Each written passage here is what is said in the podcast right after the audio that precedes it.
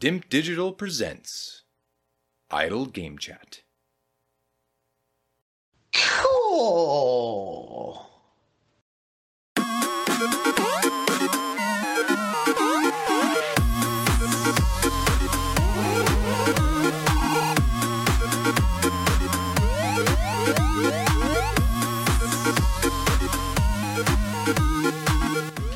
Logan, the Fantasy Gaming League continues to roll on for 2024. Two more games to get to today. One impacting your competition with Mr. Paper, and one just sitting in the Grand Prix. Let's start with the more interesting one, and it's Paper's Persona 3 Reload, which came courtesy of Mr. Adcock. So, he's actually got Final Fantasy VII Rebirth on the horizon, and now Persona 3 Reload, which is scored he could be on, on course for the MVP here, Adcock. An 89 at the moment, and who knows what Final Fantasy Rebirth is expecting, but probably an 85 plus you'd expect. So has he turned it around finally after being the butt of all jokes for many years? Uh, well, you pick good games, you get Yeah, you get it, good scores. it can be that simple. It really can. So, you know, when you've got Alaskan Truck Simulator getting wheeled out in some years, it's you know you're asking for trouble. I'd say.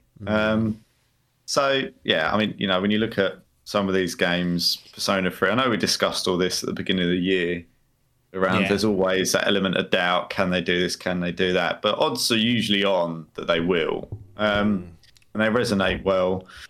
so yeah, I think he, you'd expect Final Fantasy to be high 80s. Really, as you say, 85 is probably the the low mark that it'll get. Anything else is, is is likely to be higher than that. So yeah, I think some good scoring games, but it can be that simple at times where if you put those well thought of franchises in that largely score well, you're odds on to get another one. Yeah, I mean it's not it's not rocket science at the best of times, but people do make a hash of it. Um, I will I will always say the back end of that Grand Prix is tough because you're just left with not a lot. You know, there's the, the, your first few should be good, and, and there should be no excuses for those. But when you get to that back half, it does get it does get tricky. And Salmons, which we'll get onto a bit later, has managed to secure what I'd call a decent score at number ten. Because who knows what you're left with down at the when you get to the 50s and whatnot. But Persona 3 Reload in 89, that goes into Paper's team to join Tekken 8 on a 90. Sitting on 179, average of a 90 versus your 267 average of 89. You've got three games versus the two. So it's nice and nice and tight, which I think is how we like it. I'm sure you'd rather just walk away into the sunset like you did last year, but Paper adamant that he's going to try and pull this back. Um, Persona 3 Reload in itself, I'm somewhat relieved. I was a bit concerned because I think I expressed this on the draft show that this this had a lot of work to be done to bring it up to modern standards, in particular mm. with the, the dungeons and whatnot. And I felt that could really drag it. Not disaster zone. I'm not talking like mm. 60s, but I thought they there could be a time people look at this and say, "Yeah, this hasn't aged well at all." Mm. Despite all these other bits you've done, you've made it look nicer, but the core structure of it is a bit of a pain in the mm. ass. But to see it sit on an 89 is, is is pleasing. Now it was only two weeks ago or three weeks ago, even I can't remember. I've lost track of time. That I said got this roadmap and it goes Cyberpunk 2077, then Persona 3 Reload, then Final Fantasy 7 Rebirth. Well, we're sitting here with Persona 3 Reload out on Game Pass, so that's where I was going to play it, but also available on other platforms. And I'm nowhere close to finishing Cyberpunk. So we're in a pickle because I've got a choice to make. Do I stick to the roadmap, potentially putting back Final Fantasy VII Rebirth when that comes early March, or do I just say, look, Persona 3 Reload, maybe that has to wait until after Final Fantasy? And then oh, immediately, it's- immediately I really think- intentions have been dashed. Weeks. I think you overcomplicate it for yourself. I really do because There's nothing complicated. Just play one at a time and play it when they come out. Done. Yeah, but it's it's the playing it when they come out that's doing Wow. you. It's to play it when you want. Play what you want when you want is Nothing. the Don't mantra. want to play anything. Well, you you do sometimes fall into that trap, but that's fine as well. Like you don't because then if you force yourself to play stuff that you're not 100 percent Yeah, that fucking in on, yeah, you you fucking hate it, and it's torture, and it's like, why am I doing this to myself? There's no need to do it. Like Yeah. you get to a point with some bits where you go, right, well, I'm far enough down that rabbit hole where I want to see it off, and that's fine. But like, I think you get yourself in a paralysis of analysis. I like that analysis paralysis, where you're just constantly planning and never doing. And I'm not saying you're not doing that, but you get yourself caught up in this this loop of trying to figure out do I drop this? Where's that? Oh, but the roadmap that I created, the plan, and it's like fuck the plan. But you have to plan mind. at some point. What do you think? Nah. Slip through the cracks? Yeah, No. I think that you're in a very fortunate position where you got the time and the resources and everything to do that. Um, many people don't have either of those, so they can. I think you're in a unique-ish position. Not unique, as in you're the only one, but only you can literally just look at. I've got a calendar on this, and it's like you're you've got this like digital calendar, I suspect in Excel or something, where you're mapping it all out, and you got all this stuff, and it's like I'll keep an eye on it. That's what I'll say. all I would say to you is if you want to play Persona, play it.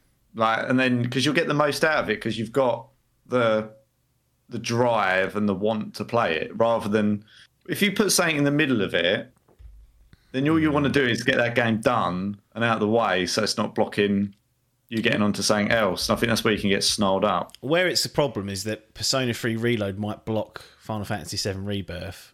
it's, that's because it's sandwiched in between me slowly finishing Cyberpunk, which is probably another week or so away. Mm. And then if I start Persona 3 Reload, then as per the agreed plan with Ronnie, then we're left mm. cap in hand when Final Fantasy 7 Rebirth comes three weeks later and we're nowhere near finished with Persona. And then it becomes a stress. So I think It's if going to take Persona off though, and then you're up well, against I've the Game Pass. I always say you got a year on that thing. yeah. Like, he did it with Persona 5 Royal. That was a year and change. And I made sure that the first available opportunity straight after Persona 4, I just jumped into it. Um, so yeah, I think I think I'm going to end up pausing Persona 3 Reload until after Final Fantasy 7 Rebirth. But at that point, Dragon's Dogma 2 will be out. I mean, it, it, it ain't stopping. That's the trouble with these years. They keep rolling on. So you have to Switch 2 will be out, and then there'll be something that will drop on that. The- The, Mm. the problem is, this is what I mean. You try and it's really tricky, I, and this is what people moan about. There's no games. There's well, too there many. There's too many, is, arguably. yeah. This- Especially if you've got all of the consoles and a PC and everything. It's there's too much choice. It, there is. There, actually, there absolutely is, and not just that. Like, unless you've just been born, everyone's got a backlog. You know, the size of you know whatever, back, dozens and dozens. back catalogue. yeah. Yeah, exactly. Uh, this this whole notion there's not enough games is a nonsense. There's a real. It's interesting how the marketing works. It just pulls people into do, to basically being focused on only the new stuff. Because once Yeah. stuff gets past six to eight months, it's sort of forgotten about, and very few people will go Mm. back and revisit it. When in reality, the game is still the same quality. In fact, it's probably better than it was when it first come out. But people always Yeah. want new. Well, yeah, because it's like the the hype train and stuff, isn't it? Everyone wants. I mean, it's not everyone. Loads of people still play World of Warcraft and stuff, and I'm like, I don't, Yeah, I don't be getting that, but they're paying for it as well. paying for it and they're loving it, and they can't believe how good it is. Um, Uh, well, classic. so- I'm sure they're saying that, but new stuff. I think they're like, well, I don't know. I don't know what they're saying particularly. I'll be honest, but uh, yeah, it's a good point. It's it's tricky to figure it out, especially. And I think this is what I mean when I say about you. Like you'll play everything and anything, really. Like there's nothing that's particularly no. off the menu. Whereas for me, I've got a very clear set of what I what I like and what I don't like and what I like to invest my time in. Whereas you're, you know, you won't do that. Like Last of Us, I'm not even worried. Not a concern for Yeah, me. gonna- Don't even have to have it on the menu. Um, Final Fantasy So- VII Rebirth not need to be on your menu. Persona 3 Reload not need to be on your menu. no, so it gets What about that cleared. Sebbins? What's that? That Sebin punk. It's not. It's not that good that I think I need to play it. I've seen it, and I'm like, I'm not that bothered about it. I was. I did look at it, and I think, oh, that could be one for the PC, but Cool. I don't. I'm just not that fussed by it. I think is how to put it. So does have some. Grand Theft Auto DNA in it. yeah, but this is. Do I Oh. need that? Yeah, I think you'll remember when you get in those cars and drive around. You're like, cool, I've missed this. Yeah, but I'm not. This is, it, it boils down to what I want to invest time into. I think, and Well, I keep seeing Destiny flash up on this PC. yeah, Notifications, grass. this is what I mean. I like to play Rot. what I like to play. Yeah, because rot is when you get limited time windows to play stuff. Um, you just kind of want to do something that you can just jump on and play and not have to figure out and Yeah, work through, which is why a lot of the stuff that I play, especially at the minute, is of that nature. Um, and why I haven't bothered picking up, like starting Spider Man, had all the intention to, but I'm you just. borrowed it yet? Yeah, yeah, it's been. I've had it for about. that library's going to start recalling things. Yeah, well, he did say, unless no worries, but if DLC magically drops, I'll be wanting it, which is fine. Like, it, I, I will start it at some point, but yeah, it's. um I'm just enjoying just pick up and play stuff at the minute and doing a little bit of, of um, Mario, and that's basically what my library consists of at the minute. And I'm trying not to get snarled up with the world of games that are out there. Full, thankfully, Phil hasn't dropped anything decent on Game Pass for fucking ages that I'm interested in, so I haven't had to dabble with that. To At what point does that get cancelled? That game, or does it? Is it never get cancelled? I don't think it does. Even if you went six months without using it, would you not think, what am I doing here? I could just activate it as and when. Uh, the, the thing is, it's like a lot of these subscriptions; they're largely small change in the grand scheme of things. Wow. So it's more hassle for me to actually cancel them. Although saying that, I did cancel my PlayStation Plus um, membership because I was like, that is literally money down the drain. That is definitely not getting used. So I don't need to be doing that. But I play. I mean, even Football Manager, I still play on Game Pass. So Right, yeah. like, uh, if I want to play that, I have to have the subscription, and there's always a chance something will crop up that I do want to play. But I am thankful he ain't chucked something on there. I do See- want a little palette, palette cleanser though. I've been looking for something I can I'll explore. find something. Yeah, it's not. It's not. There's nothing there obvious that's cropped up. You have to Um, the, you have to dig through the doldrums sometimes. I think there's like a randomizer on the PC app. You can like hit it and it will suggest a game. Maybe do that. Let's have a look quick. I, don't, I, I might have made that up, but I, Oh yeah, yeah, yeah. no. I just thought. Oh, I wonder. Wonder if there I is. thought I saw something like that, or maybe it was a Mm. third party website and someone had like plugged it into the Game Pass API. They used to have this on um, on what was it called? Back when Funhaus was a thing, they used to have a game randomizer thing. Is Funhaus not a thing to- anymore? It is, but it ain't what it was. I don't think they've really got any of the old original, Hmm. the original DNA. Yeah. Same with Easy Allies. They've kind of they've gone part time this year, Hmm. and they about I don't know four or five people of their core eight had, have left. Hmm. So it's it is different to what it was when it when it started.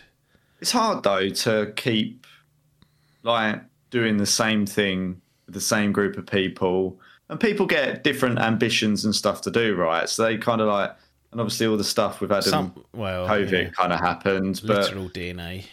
yeah, that that didn't go well. But Bruce Green was just like, I don't really want to do this. Like, I want to do streaming and stuff like that. And it's the same as what happened to Achievement Hunter and all Rooster Teeth stuff. Like, they get new people in, but you get attached to that original Yeah. DNA. Like when they refresh anything, refresh Top Gear, and everyone goes, mm, "It's not the same." you know, can't be, can it? Got Freddie Flintoff.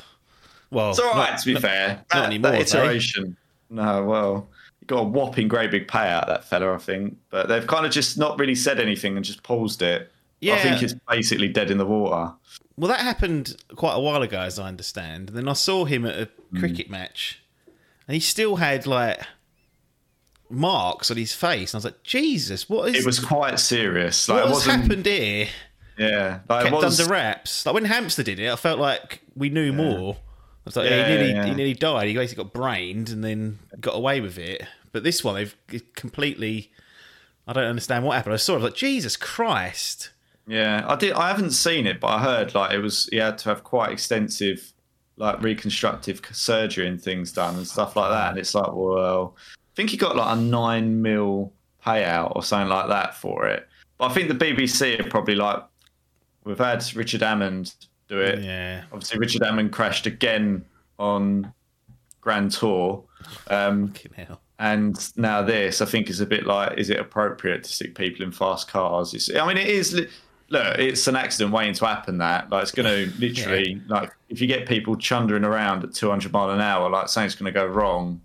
Um, Is it right that we should be funding that? I guess is the question. With my money. Yeah, I ain't got a choice in it. They take it from me.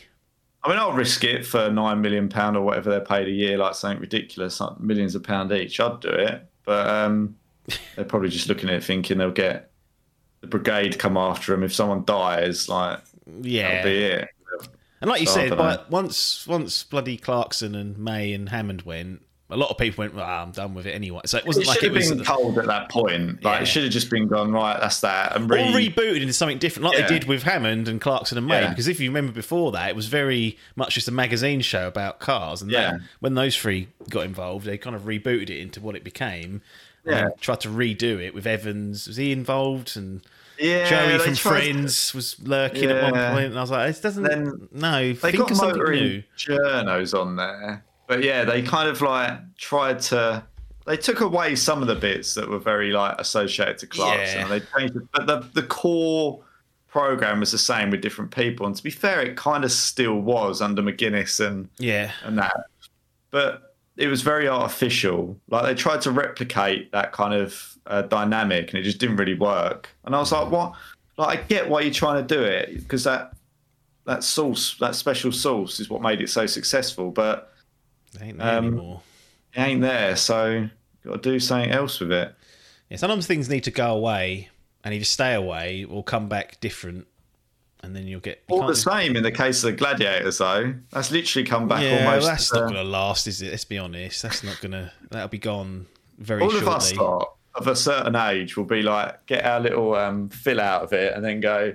Hmm. Yeah, this is. We can see why this was fucking binned. To be honest, it hasn't Yeah. really got the legs. Um, No.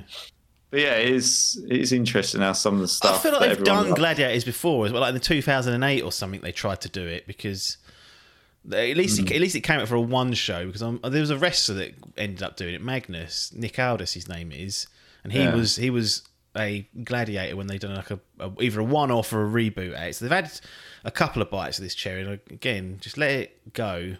At this stage, I ain't gonna new Nin- stuff. Ninja Warriors, they've done it. Like stuff like that, where it's just reams of random people trying to do obstacle courses. That's essentially replaced it. Don't need these muscle muscleheads beating up on normies. I don't know what happened to Saturday Night TV. It used to be. And, and Dec came because I was along, a- didn't they? Done their takeaway, Well- and that was it. It used to be like a series of programs. Like you, and I, I remember as a kid looking forward to it. You'd have dirt, dirt, dirt, like mm. various different things. Like Gladiators was one of my Look like. out, Beadle's about. Yeah, like I mean, look, some of them nowadays wouldn't. Yeah, just wouldn't stand up. Like No, it's cheesy. wouldn't. Yeah, Like, it was no, yeah. cheesy, but it was it was a thing, um, and everyone I feel like used to watch it and enjoy it. And now you look at it, and I turn it on, and I go, "What is this?" Part of that's because you're so spoilt now. Any, anything Yeah. Hmm. you've ever seen or ever want to see, you can just find it and watch it at your Yeah. fingertips. Whereas back then, you were held hostage to what was on the TV schedule. Five might- channels, Five channels, VHS if you were lucky that would only record at certain times and have two hours of tape. So you you couldn't just watch whatever you wanted, and neither did you have the knowledge of what was out there.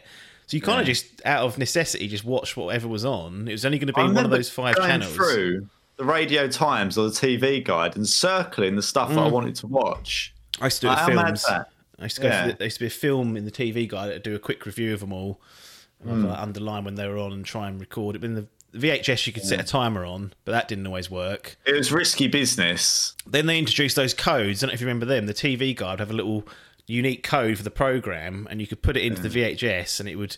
The theory was it it? would, it would turn on and turn off at the right time, and it, Ah, that was don't remember that. sixty percent worked. But again, you get that forty percent where it didn't, and just be left there in tears when the last twenty minutes of Tom and Jerry got cut off, and that was the episode of a lifetime. Yeah.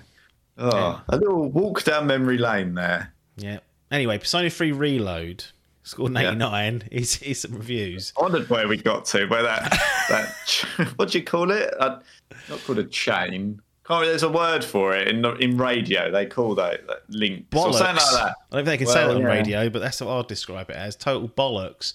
Michael Higham. Hy, Hy, Hyam? Hyam? Mm, Go with no, that. that's, that's a bit close to. Anyway, with a stellar visual overhaul and countless small but impactful changes, Persona 3 Reload tells a timeless story of tragedy and hope with a sharp, emotional sincerity. The word salad merchant. See, one thing that's missing from this version of the game is actually they, they added the ability to play as a female protagonist. Um, and that's not in this version. That's what I was thinking is really going to hurt it. It's like they've done this. It's a whole new scenario. Like the, the, the way that the relationships work completely change when you choose this other character.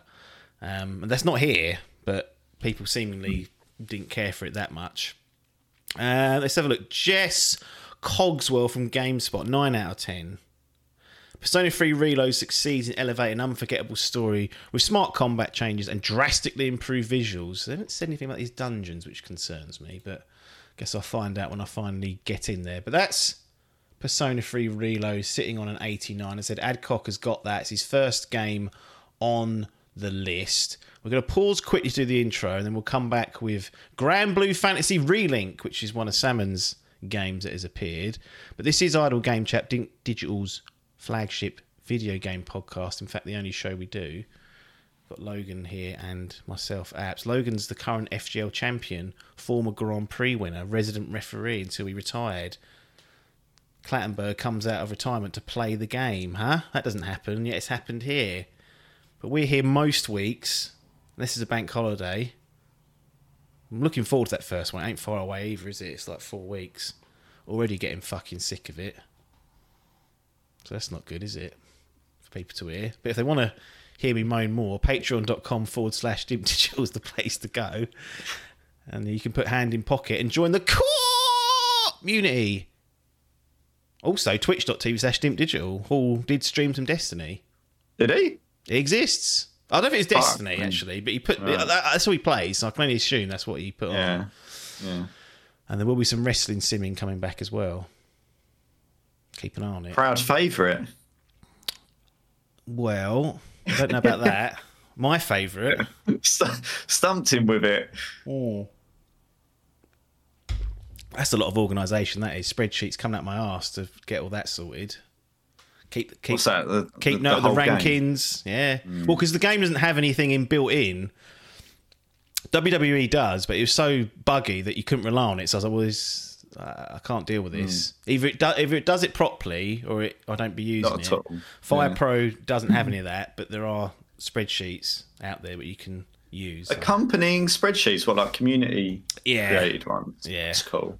which is handy. I mean, it's not. It, I mean, it is rocket science to me, but it's essentially a load of formulas that track. You know, if you put the results in right, and you know, it all, it all kind of tracks everything. So that that is handy.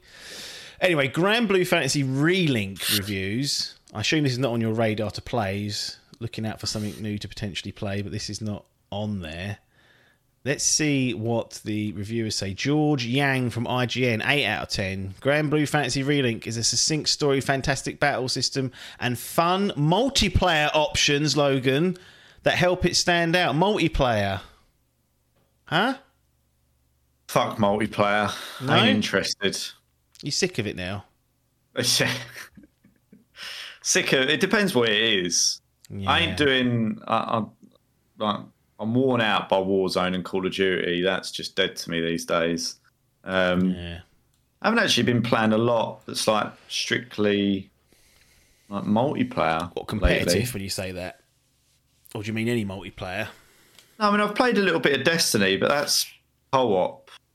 Not Right, yeah. PvP. It's PVE, Yeah. it? Basically, I haven't been playing the PvP on that. Um, I've turned on Rocket League, but I've only been playing like they've been introducing more special modes and things. So I've just been playing those. Yeah. Again, no competitive play. Um, yeah, so worn Not out by it. yeah. That's the trouble. It is a bit of a hamster. Mario wheel. co-op. Um, Stressful, that sounds. yeah, it's you got people blowing it. yeah. There's a lot of that going on. I'm not sure how to deal with that at the moment. I don't know whether I might go back and play it by myself. Um, yeah. It's it's a weird one to play co-op because you think it would be fun, but it's not. No. Like it's it, it, it it's weird how the screen works and all that sort of stuff. So yeah, It's not in your own hands at that point, so depending on who's playing with, you can really get up your nose. And there's a lot of blowing it going on. Uh, I- Honestly, it's like the brain isn't connected to the hands and the jump button correctly, and I don't really understand how that doesn't work. But there you go. I let people off that don't play 3D games because moving that camera and that character and those shoulder buttons, Yeah. I can, but a 2D platformer, no. It's about as basic as it gets. Yeah. And it's I'm literally sitting there sometimes for about 30 seconds watching her try and jump up on two platforms, and it just honestly, I'm like, how can you not do this? Like, and you've played Mario before. It's not like you've never played games. She's played Last of Us, like Yeah. capable. Like capable, and then we get to Mario, and there's 30 seconds of blowing jumps two blocks up, and I'm like, right, Maybe she's one of those people that operates in 3D spaces better, doesn't like this 2D Well, nonsense. I mean, 18 years of trying to figure that brain out, and I still struggle with it. So, Not doable, is it? Stephen Mills Destructoid, 8 out of 10. Granblue Fantasy Relink features an, incred- an incredibly satisfying gameplay loop on the back of outstanding fast paced combat. If you're looking for a narrative driven experience, this isn't it. So that's a real pops the balloon, doesn't it? But if you're looking for a fun grind that constantly feels satisfying and rewarding, that's exactly what you have what you have here. that's right up your street. Hmm. A fun grind. He's turned me off, old Millsy. There, eight out No 10 narrative and grind. That is Yeah, not your bag, is it? That's, that's that's absolutely not at all. Well, that's that. That's scoring an 82. As I said, that's number 10 on Salmon's list. So that's not a tragedy, is that what it sounds? That's hmm. pretty good, I think. To, to expect to get 90s across the board in that Grand Prix is difficult. Adkins almost managed it. It was last year, but blew it. Um, but yeah, that's. What would uh, you? I'm going to put you on a spot. Go on. What would you? What grind would you enjoy? So, I'm not talking about grinding for a platinum or like this. I mean, we could chuck that in there, but I mean, in terms of like enjoying a gameplay grind, like because you were quite vocal, and a lot of people have been vocal using Destiny as an example that playing the same shit over and over again mm. isn't like you didn't like that. You liked doing getting to an endpoint there where you could do a raid. And the raid's done, you tick it off, and you go, "Yep, done." But what what sort of grinds do you sit there and would you go, "Yep, that's a bit of me"? So I think the grind, I think what what it has to be it has to be wrapped up in a in a game or an end goal where I can be overpowered, if that makes sense. So it's not necessarily Yeah. the, the task that I'm doing. I can pretty much do anything. I could grind playing Destiny, for example, shooting things. I could happily grind cutting down logs in New World. I could grind running around dungeons in Persona 5 Royal. But really the the the, the motivation to grind would come from it making it easier for me later on down the line. Whereas Destiny, you never it never gets easy. Like you can never No. overpower yourself to where it's actually easy. No. The game seems to always scale to a certain extent, and you've Yeah. got other people in the raid. So I was like, that's why I was like, I'll just get to the bare minimum because Yeah, it- yeah. I don't see this the, the- these these returns coming back to to, to, to aid me.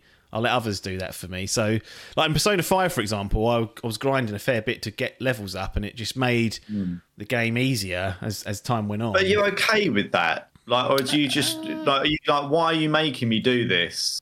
Well, it Like- didn't make me do it. That's the thing. That was a choice Yeah. because I didn't want to feel like I could struggle later on. I didn't want to get caught out halfway through and be like under leveled, hmm. which most games, if they're well designed, don't let you do.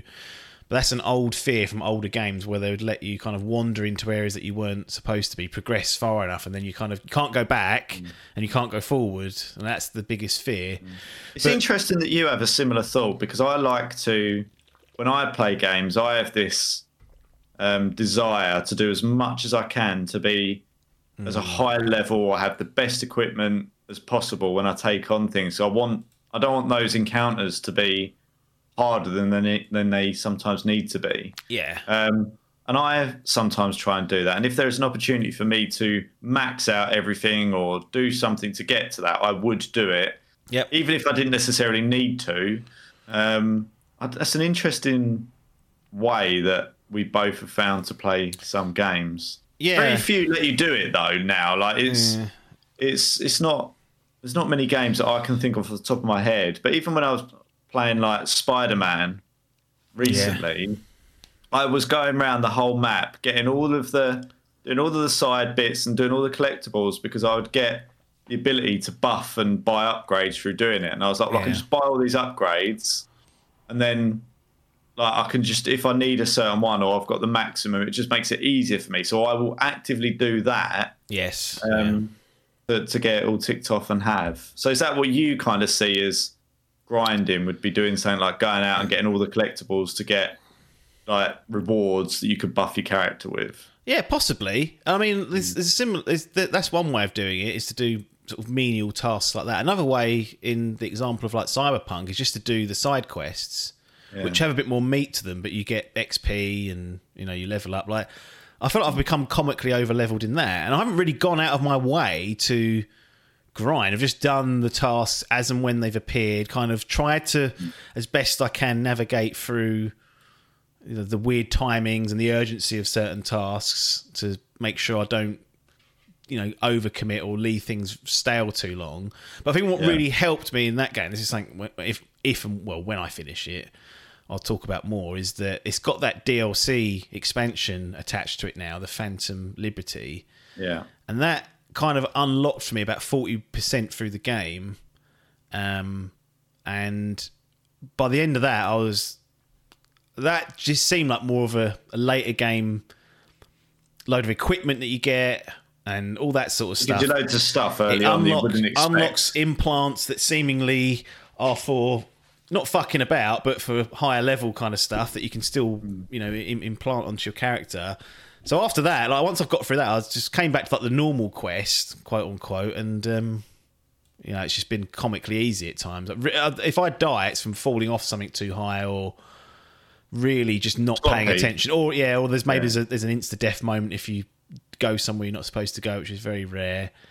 So even in that one, I haven't really tried to grind. I've just been doing the quests Mm. because sometimes there's something useful, you know, narrative wise. But the fact they've put that DLC where it was and it unlocked where it was for me meant that my return to sort of the main game has been like, oh, this is this. I could just walk through this now. Like this is not even Mm. a, a, a, a any challenge, which is fine. But in an action game, I'm less inclined to do that because I feel like you can overcome it with skill.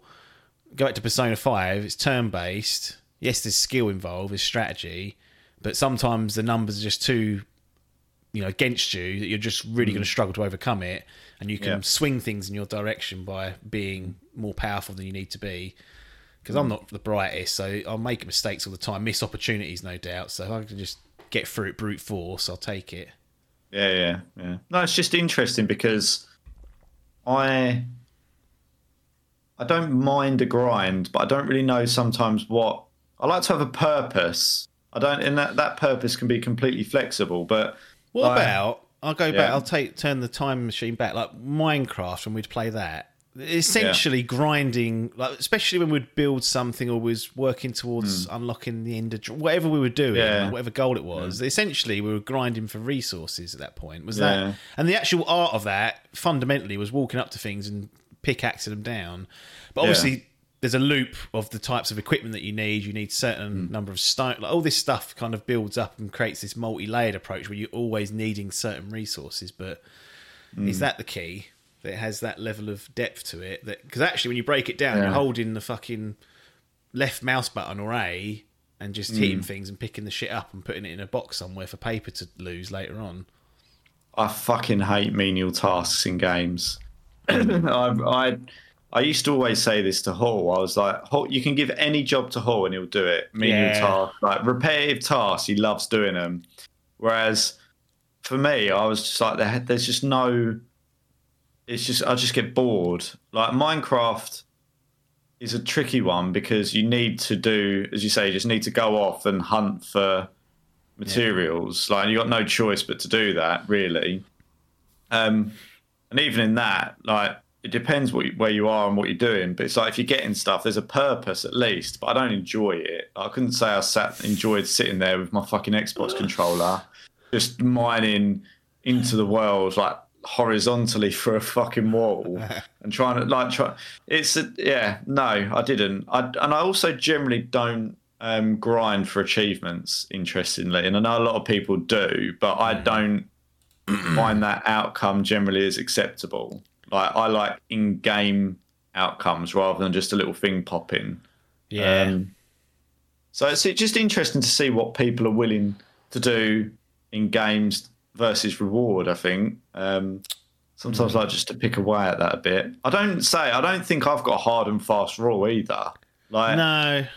I mean, I was just Um, thinking when you was talking about that was that that state of decay, which will be reviewed Hmm. in the coming weeks, and technically going out and just collecting, you know, an absurd amount of resources is kind of like grinding, but you're doing it with hmm. the intention that it's going to make your life easier as it goes on. You're not going to run out of stuff, so hmm. you stock up on stuff, and then you go, I can leave that for a few days now. Um, the game does temper you in. It has a maximum amount of storage capacity, and if you go over that, things start to decay, and you can improve the storage capacity and things like that. But hmm. again, like running around just picking stuff out of bins isn't. I mean, I don't think anyone sat down in the eighties. Went, let's make a game where you pick through fucking bins to find resources, but that's become a core part of these survival games. Is you know resource gathering. That's the yeah, part of it. And again, every every resource you pick up is essentially making your life just a one percent easier. So you're in, Yeah. you're almost encouraged to do the menial shit to give yourself a foothold. yeah. I don't generally enjoy menial like resource management. Don't enjoy like going that. through the bins in the real life. Bloody hell! resource management in any sort of life is uh, is a pain in the ass. No. Um, but yeah, I just it's not. I, I'll do things, but I like to get onto the meaty stuff. I'm trying to think of an example, um, but I just some things are real pain in the ass, like backpack and inventory space and management stuff. Like that just irritates me in the way that sometimes games make you manage it. Um, like if you're going to make me do the menial shit, make it easier. And sometimes Yeah. they even try and make that hard. Where they make some items stack and some items not stack, and this Yeah, and I'm yeah. just like, fucking hell. Um, but would you would you grind for cosmetics?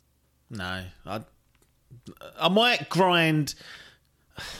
If I had some in-game currency, not like real currency, like Hmm. you know, there's a jacket I want, maybe.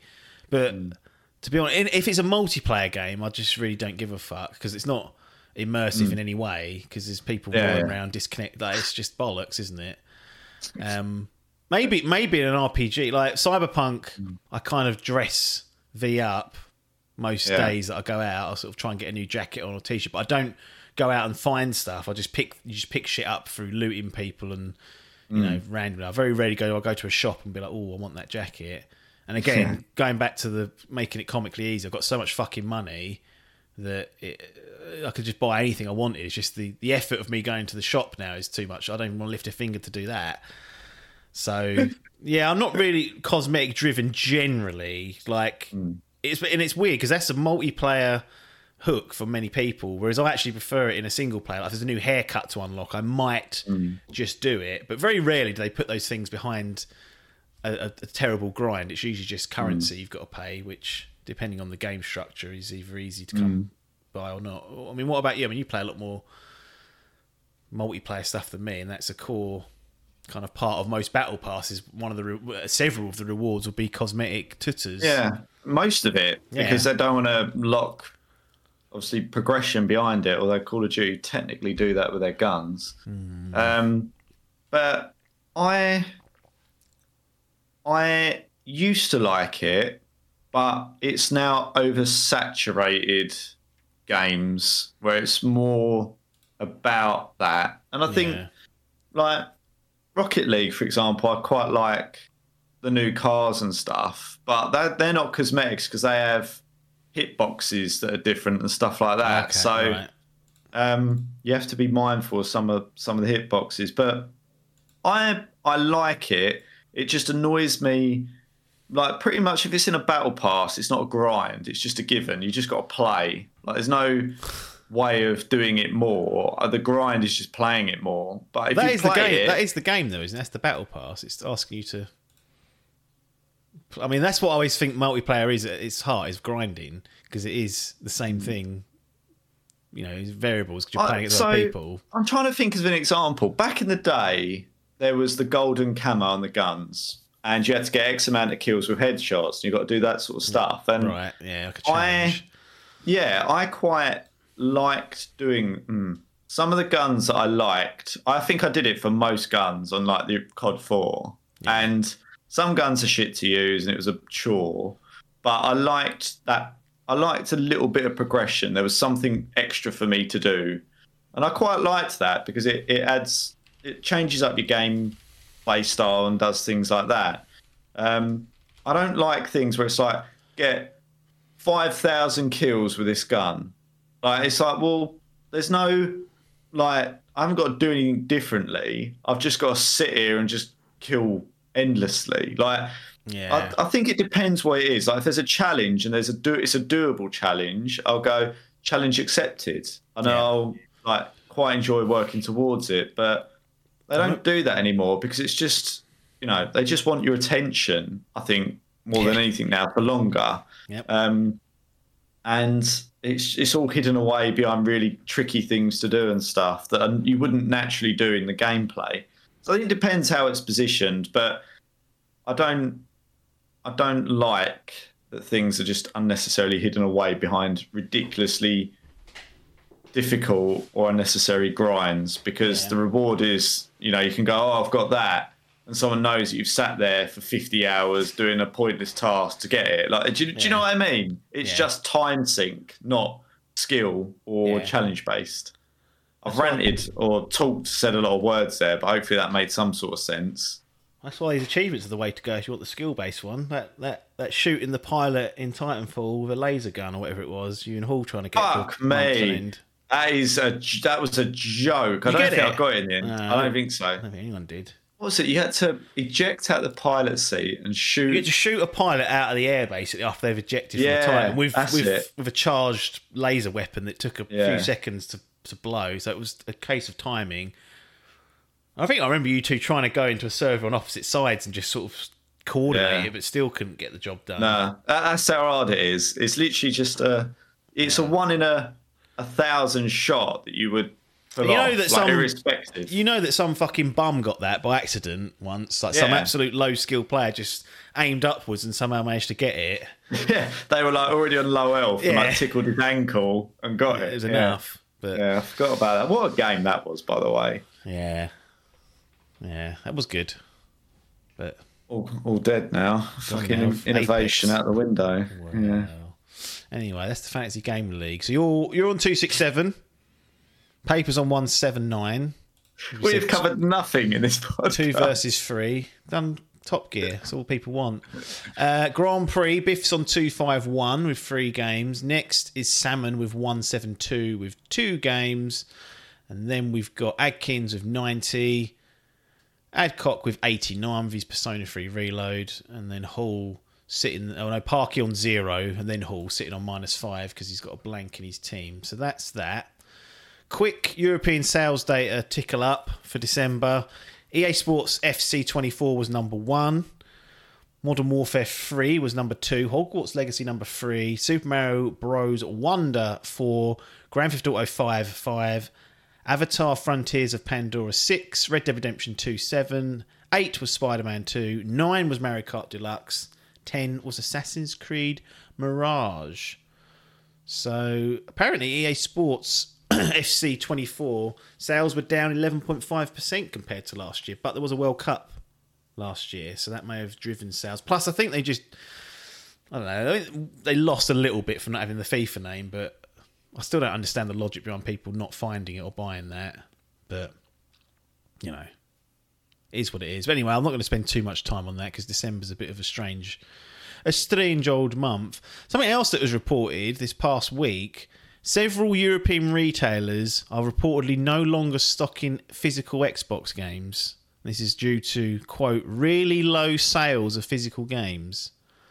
Um, they've had enough of this nonsense, seemingly. Is this even a big deal? Or is it is it a bit of a concern that not stocking the game could lead to not stocking the console and you kind of cut off a Trojan horse for people getting onto this Game Pass. I know there's this phone bollocks that everyone keeps talking. I've yet to see it. I ain't seen it happening in real life yet. So until that happens, I'm not going to agree to it. But is there a is there a slippery slope here where the margins on the hardware are actually quite low that the retailers are like, we're not stocking any games here. The the, console's not exactly flying off the shelves. Just make way for more PS5s. And then Phil's left cap in hand going, oh, no, we do like physical games. Um, I don't really know. I mean, the simple answer is it's supply and demand. Like, so retailers are not going to use valuable, like, floor space to stock stuff they ain't going to sell, right? Like, that's Yeah. Basic economics. So, yeah, I mean, the argument is if they're not selling it, they will take it off. Um, but everything is d- driven by consumer demand. So if it ain't there, it's because people don't want it, and like a lot of stuff, it will just end. It will just end up going if the majority. Like if you vote, if you vote with your feet, you vote with your wallet. That's the way to do it. If you want to keep stuff, Yeah. if you ain't doing that, then you can't moan about it. Like, so I'm sitting here and I ain't bought physical game for God knows how long. Take it away, that's my fault. Like, well, I can't moan about it because I'm not exactly endorsing it. Um, but I, I think the direction of travel is quite clear on it, like Yeah, longer yeah. term, um, and it's inevitable. Like that, it's going to move digital long term, like everything has. Who buys a CD now? It already really? to a certain. I mean, the, the numbers are always there. It's sort of like it's so high on the digital front that you know I think there's like an eighty percent share on Xbox. So, and bearing in mind, Xbox is the smallest platform out of like the big three, is what you consider. So, eighty percent of the smallest platform don't go into the store to buy a disc. Therefore, Mm. what's left? You've got twenty percent of maybe 10% of the market. I don't know what the, the exact numbers are. Yeah, yeah. It's like it's a very low number of people actually that that's targeting nowadays. Yeah, it um, is. In no small Like, feat to, to Game Pass because, like we've said many times, you just don't need to be going in there unless you want your physical copy of the game for other reasons. But even then, Xbox will know this. Like Microsoft will know by putting their exclusives on that streaming service that they are going to get lower physical Yeah. sales. Like it's obvious. It's a got sat there consequence. gone, of "What's happened here? The sales are falling out the ice." It's part Yeah. of the, the strategy. Like, you've got a portion of people that are going to buy your games, i.e., Mm. the people that own your console. If you're given the option to stream or the option to buy, like they, you, they're only going to be on one of those two things. And clearly, the direction of travel for Microsoft has been we want you to go on Game Pass. So it's a no-brainer for a lot of people to do that.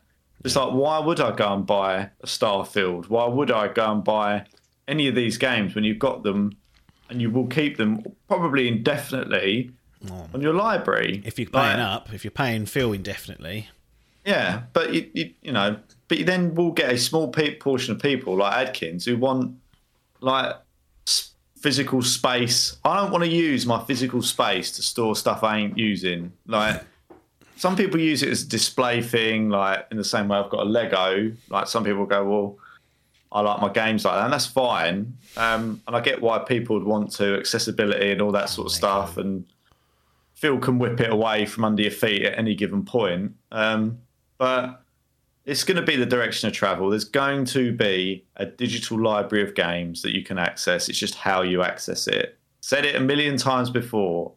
Game are going to go out of business. Inevitable. Isn't it? well, yeah, I mean, uh, Yeah, I they've, mean, it, they've pivoted to like merchandise and toys and things like that. But yeah, yeah I mean, even on I mean, if you go on any platform, I think Nintendo's one of the outliers that has a strong, well, has a stronger physical demand than the others. But still, Hmm. you know, a lot of people jump on the, the digital bandwagon. And um, you know, the, the rumor is that the Xbox Series X will have a refreshed console sometime this year or maybe next year. It won't be necessarily a power upgrade, but it will just be like a new box essentially. But it's not going to have a disk drive at all.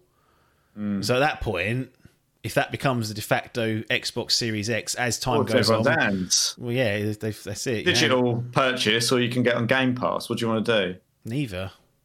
Next, That's what I think they're going to give you the choice. Uh, but that's where it's interesting is that they literally force everyone's hand. Yep. Yep. and you can understand why. But if Like, I'm a I- I- retailer and I make a lot of money from software sales, and they say we're gonna, you want, I want you to stock this digital only console where people are gonna come in, buy it, and then never come back to your shop, I'd be like, hmm. do that or die. yeah, well, they'll die anyway. But yeah, but do you know what I mean? Like they haven't they haven't got any choice. There is no choice. I mean, HMV's largely. It's gone, I mean, innit? look, I don't think it'll be interesting because it like music stores have largely died a death, and I think to your Yeah. point, you know, you've got people that like buying um, vinyl, like that's still going, and then it's Yeah. ba- basically merchandise and DVDs, and like it's basically for like hardcore or or collectors and people that just particularly like physical, and they've got a business model, but it's not it's not. I don't think it's you could say it's like growing or it's going to like it's just leveled out. It's going to make money and that's that. But I think it's interesting that consoles. It's like well, there isn't going to be another way long term to play them. As you say, if you take away, there's already diskless versions of consoles. Like it seems to be to a direction of travel. Hmm. I don't think people long term are going to get the option for. No. It seems it seems somewhat foolish in the short term to take that away from people, like take the option away. Do you know what I hmm. mean? Because even if it is just twenty percent, it's like yes, you'll force some people over, but there'll be also be other people that'll be like, well. If there's a PS6 that's got a disk drive, I'll go to that. Inst- like, do you know what I mean? You're kind of I'll tell you why they're doing it. There's one reason, and that's because they don't want people. Yeah, they don't want people sharing games. They don't want me borrowing Spider-Man off Adkins. They want me buying it digitally on their. Yeah. Like, but, do you know locked what I mean? Though, it, it, everyone then you can't trade games, you can't borrow games, you can't lend games. Everyone that wants to play it, are they? It's unlikely they're going to do some sort of library sharing thing. Why would they? Like, it just forces Steam do. Yeah, no, but I'm, that's what I'm saying. Like, why would consoles do that? And Maybe they would, but I doubt it.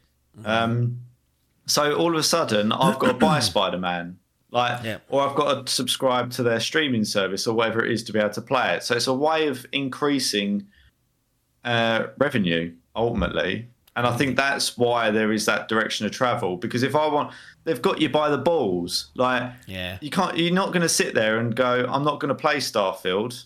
I mean, you might, but generally people will go, "Well, I either download it or subscribe, or I don't play it." If they're the options, I'm going to do one of those two. Like, Yeah, So- yeah. I mean, let's not forget the PC market has been digital decade or more. Like, very, Yeah. that's completely, almost completely gone. So that's not been a concern on on that side of things. And we've even seen certain games now doing digital only release, like Alan Wake Two, which we covered Mm. last year, Hellblade Two, which is Xbox. That's going to be digital only. There's not even going to be a physical version of that.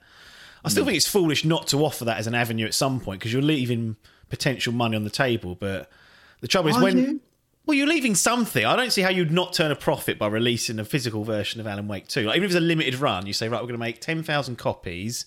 Hmm. We're going to charge. It's going to be a collector's edition first of all, so we're going to charge more than what yeah, it's normally. yeah, like, yeah, yeah, yeah. do you know what I mean? But then again, the, the trouble when you get to the stage of like a Microsoft or a Sony or a Nintendo, or like they say, oh yeah, we'd make two million on that deal. They wouldn't even wipe their arse with two million. So it's not Yeah. worth. It's not even worth them to make two million if it Yeah. means spending two months doing it. Like it's got to the stage where you got to make big plays or nothing. yeah, yeah. You're, it's, it's, yeah, you're right. It's like, I'll have know, the two million. but it's like 50p in your pocket or so. It's Yeah, like, know, well, yeah, exactly. like, like what, what's what's the point? Is you say I can kind of understand if they want to do, you know, for PR or to satisfy the collectors, do a limited edition collectors thing. Like I'm fine with collectors editions, but it's like bog standard edition of like physical me. games. Like people like they won't care and they're not losing, and the, the, what they might lose. Like some, a few people might go, "Well, I'm not doing it." Then out of process, they'll go, "Fuck yeah, I don't care." it- like they, honestly, like I always think, how much must they have to pay a retailer? Like distribution costs. Like there must be a cost to do that. Yep. They'd rather not have. They'd rather suck up a few people that go, "Oh, I'm not buying it." Then When most Like, clearly already when most will clearly will just change. Yeah, they'll just go, "All right." Like in the same way you did with Alan Wake, you go, "Well, I'll just get that. They I want to play it. I'll get it." Yeah, yeah. I mean, yeah. That's that's the ultimate thing is that most people don't care. It's a, as usual, it's a loud minority. I'm not advocating for physical to go away. I think having the option's good because you've I've benefited it from Adkins that fucking library. This is what I mean. It like, don't is- suit us. No. Like 100% not. but we still can uh, we can still leverage it. So having it as an option is good. Whether it's important or not, I don't don't know. I think that's maybe not quite as. I don't think it's important. No. I mean, it's, I Well, think unless the one unless you run game, like, then it is important. But but even that, like- game is stopping their trading thing policy. Yeah. So that's another nail in the coffin, isn't it? You know, and they've mm-hmm. just left CEX to have that market to themselves. Or you know what it is? Is the rise of that Facebook marketplace. Adcock trades his games. I just assumed he went to CEX or Game. He's like, oh no, I'll just go on Facebook market, Marketplace and I'll get probably a few quid more than what I would have done from Game. Don't have to drive to Game. Usually they come and collect it. Yes, you have to have dregs near you to, to you know do the transaction, which I don't think it was talking about that two million not being worth wiping your ass with. I think that's not worth it in my view for fifteen No. quid having some No. to, to deal with it, I'd rather just lose the 15 quid at that point. But Adcock's Yeah. happy to do it. But yeah, Yeah. like he, he uses Facebook Marketplace or one of those type jobbies rather than even interfacing with a shop. So even that's Mm. Killing off a secondary market just by the virtue of social media yeah, existing. Yeah. I, I think it's it's always had diminishing returns. Like as you say, back in the day, prior to eBay, even like when we were kids, this was the way to do it. It's Yeah. saying that even then, I used to get games from boot sales and things yeah, like a lot of my Mega Drive games and all that sort of stuff were from boot sales. Yep. Um, so even then, there was arguably a secondary market of that going on. Um, but yeah, it's it's it's a tricky thing to be. It's, it's a tricky thing to be involved in. Like as you say, like people will now you get go into game like a pretty new game and you get like eighteen pound for it or something. You think, well, someone will buy that off me for twenty five. Yeah, they will, yeah. because they're reselling it for thirty five in game, so everyone wins by it. Well, Um, Rishi might have cost eBay and Etsy because now you've got to declare those fucking earnings. And I'm like, well, who wants to? That's just going to drive more people to Facebook, isn't it? Cash in hand, yeah. If I'm reading that, if I understand it right, you have to declare earnings on eBay transactions now, and I'm like, If it's, I think if it's over a certain amount or how you're running it, like if you're just selling a few bits, okay, like, right, I think they're fine with it. Like there's some exceptions, like if you sell a car, like they're not going to come after you for it. But if it's like if you're selling cars, cars, as a business of sorts, as a business, and that's how you're generating like income. income essentially, it's kind of a different thing. But mm. well, I'll let them. clamp I'll let them, all of it. I'll let them come after me. I don't be telling them up front. they can find it, can't they? They got all the. It's all there. It's all audited somewhere. They can dig it out of the fucking paperwork they've got on me. Well, this is what I mean. It's like you got it's all you can see all the bank account. Yeah, like, what- that's not that's no secret anymore. Like you can see what's going in and what's going out. There's a where this is problem. You contact spent. me. I'm not going to go forward with this. Obviously, it's different if you're self. Then you get fined for doing it, Ah. and then you go, well, You've had it for years, mate. I don't know. When when Starmer gets in, they'll probably forget about all that. That won't be a priority. And well, we'll see. We'll see what happens. Rumblings on the horizon. Anyway, what are we talking about? Physical. Yeah, that'll do. That'll do for the episode, actually. Uh, what should we do next? What should we go with? Hmm. Control, I've got here. So, we was Yeah. talking about Alan Wake 2 a little bit earlier, a little bit of continuity there. I sat down and played Control Ultimate Edition. So that's all the DLC included. Got the old platinum trophy, so people are going to be treated to that to close out this edition of Idle Game Chat. There'll be a short transition as usual, but as we like to say, we will see you on the other side.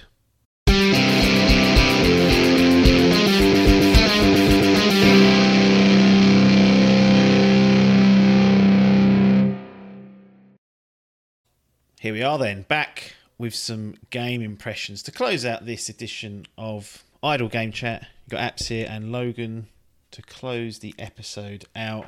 I'm here to talk about Control Ultimate Edition. So not just the standard one. This was the I guess the current gen release of Control, which bundles in two of the uh, DLC expansions plus some other tut to go along with it, be it outfits and shit like that. But um, I'll hand over to you. Obviously, if you want me to, I can start off with the store page to set the scene, but you may have other comments or queries before we get into that. So I'll allow I'm- you to, to dig into this and f- try and find out where you want to go. Ain't Control the one with that actor? Courtney I don't Hope. know what I mean by that. It reminds me of an actor. So Courtney Hope's in it. Now I don't know what Courtney Hope does outside of this, but she was in Quantum Break as well, um, and I think she has been in some other stuff. And I'm not the biggest TV or film buff these days, or I shouldn't. I, shouldn't, I don't be understanding what these celebrities are up to if they are indeed celebrities. But I think it's Oh a no, this isn't the one I thought it was. oh chucked it. No, so I had. I'm pretty sure it's an. What if I got confused by? It's Hmm. a very open question. a lot is usually the answer. Yes. No, there is another game that I was thinking of um, with an actor in it. If it comes to me, I'll let you know. It doesn't make a lot of difference because I know what this game is. But for some reason, when I asked that question, I was picturing the um, like front cover of this Yeah. game, and uh, it's done by the guy that did Alan Wake, or is that Control? Yeah, No, I don't know. just- I've got this- my wires crossed here. So It's Remedy, me. Remedy de- developed this. They've done Alan Wake and Max Payne and Quantum Break actually. But Shawn, is it Ashmore? Was who's Mister? He's the freeze bloke in the X Men. He was in Quantum Break. So I don't know if that's what snarled you up in it. No, had it's not this. that I do recognise that guy though. Had that fella out of Game of Thrones as well. Is it Littlefinger? He was Mm. in Quantum Break as well. Because they had that. That's the one that had the live action piece. We'll have to circle back on this. I'm thinking of a very specific um, uh, game case. I don't Mm. know why it's coming to mind, but it is. But we will not detract this review any further away from a game absolutely nothing to do with this. So, Wow. Why is this getting replayed? Actually, let's do the store page. I've decided. We'll do the store page first, and I'll query it. All right, fair enough. So, store page PS5 is what I played it on, so that's where I'm taking it from. So it's it's a long one, so I'm not going to do it all. There's a lot of dross in here. Control Ultimate Edition contains the main game and all the previously released expansions, the Foundation, and AWE in one great value package. Well, I'll tell you, it was a great value package because it was a PlayStation monthly game, so even greater value for me. Experience true next generation game with increased visual fidelity through 4K graphics, ray tracing, and a 60 FPS performance performance mode. A corruptive presence has invaded the Federal Bureau of Control. Only you have the power to stop it. The world is now your weapon in an epic fight to annihilate an ominous enemy through deep and unpredictable environments. Containment has failed. Humanity is at stake. Will you regain control? And listen to this cockiness. Lights just went dim there, so we could have a power cut. Winner of over 80 awards. Huh? 80. That's what they've claimed. That's going to be like in the fucking sun where they go game of the week. Well, I've heard us talking about it gone, Dimp's giving it something. We're Yeah, playing that as an well, award. we'll Control. Control is a visually stunning third person action adventure that will keep you on the edge of your seat. I mean, it's getting Arrogant. very markety, isn't it? Here's the key Hmm. features you can uncover mysteries. Can you handle the Bureau's darkest secrets? Unfold an epic supernatural struggle filled with unexpected characters and bizarre events as you search for your missing brother and discover the truth of what that what that has brought you there. Everything is your weapon. Unleash destruction through transforming weaponry and telekinetic powers. Discover new ways to annihilate your enemies as you harness powerful abilities to turn everything around you into a lethal weapon. Explore a hidden world. Deep dive. Oh, sorry, dive, delve deep into the ominous expanse. He said ominous again. Expanses of a secretive government agent. Explore the bureau's shifting environments, only to discover that there is always more than meets the eye. Fight for control. Battle a relentless enemy through exciting missions, challenging boss fights, and earn powerful upgrades that maximize your abilities and customize your weaponry. Original release date the 2nd of the 2nd, 2021. Developed by Remedy, published by 505 Games. I'm pretty sure I remember seeing this get played at Hmm. some point on a stream. Um, Oh, and it was interesting. I think it was that because the word I was looking for was supernatural, um, and it all looked a little bit um, freaky for me. Um, yes. I think, again, I could be cross pollinating this with another game, but it feels like it was something Control related where there was telekinesis and stuff going on. Yeah. Um, so perhaps it was that. But what brought you back to this? Is this, and I'm going to guess, a precursor that you feel like you needed to do before Alan Wake 2? It that's part of it certainly.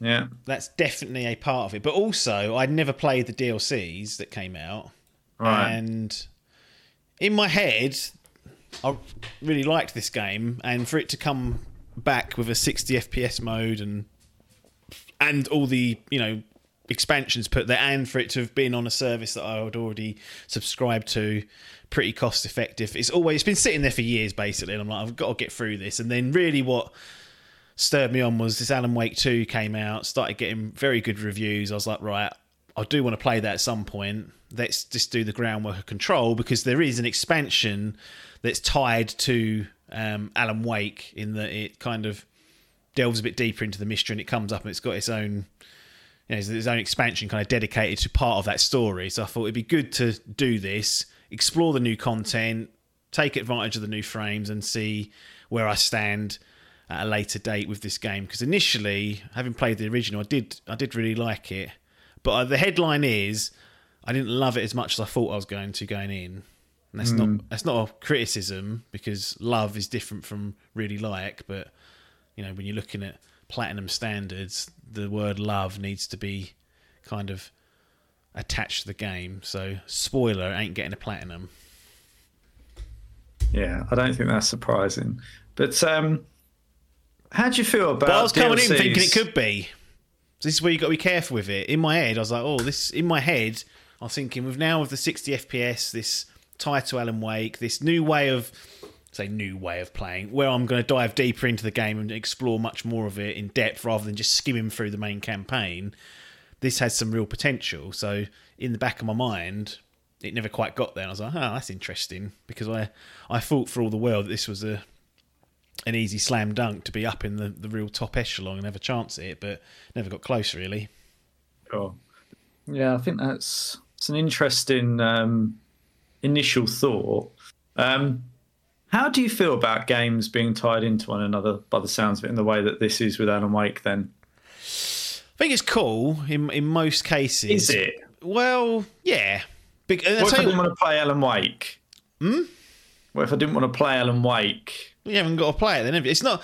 You don't need to know any of this stuff. It's not a need to know basis. It's like it's there if you want it. And Easter Remedy, have, Remedy have said that all their games are set in the same universe, so there's always going to be a litany of Easter eggs and references, and they they reuse voice actors. Like the Max Payne voice actor is in Control. They reuse different characters and reference things. They're always being a bit cheeky, almost to the point. Kind of, but not shoved down your throat with garbage. it's just like we'll make good to great games every few years, and then you're kind of satisfied of it. So, I think if it's done right, it's fine. When you start requiring different, because Alan Wake Two and Control are very different games. Alan Wake One and Control are very different games, as is Max Payne, as was Quantum Break. They're all quite different, and I can see people that are kind of more more um i guess not restricted but people that don't really want to step outside their comfort zones won't necessarily want to play all those different types of games like you're never going to play alan wake 2 because it's uh, you know it's got horror elements to it you probably Yeah. didn't want to play control because it's a bit spooky at times same with Yeah. alan wake 2 but you probably would have played quantum break had that come up at the right time because that's an action adventure like a third person you know action game no real scary shit involved so that's I guess my my thoughts on that. I think it's it's cool to do, um, but as long as you don't make it a necessity, and I think it's it, control really is the center point of this universe as well, which is why I kind of really like it in that everything that kind of happens and, and goes on that's a little bit outside of reality is, is almost explained because control exists. Yeah. Um, because control basically sets up this this version of the world where you have this this this federal bureau of control who are an agency that investigate paranormal and supernatural things yeah. and things like you know urban myths and whatnot are, are are in essence true in this reality it's just that they're, they're, they're directly tied to this kind of supernatural element that doesn't exist in real life. So they kind of explain real life events through the world of control using and harnessing their their para they call it paranatural. That's the exact terminology they use which wound people up i think. But th- these paranatural goings on they kind of tie into the real world. They then hook in other stories from the other games and they say oh here's an explanation of why these happened. They, they do all the lore all the groundwork is all here.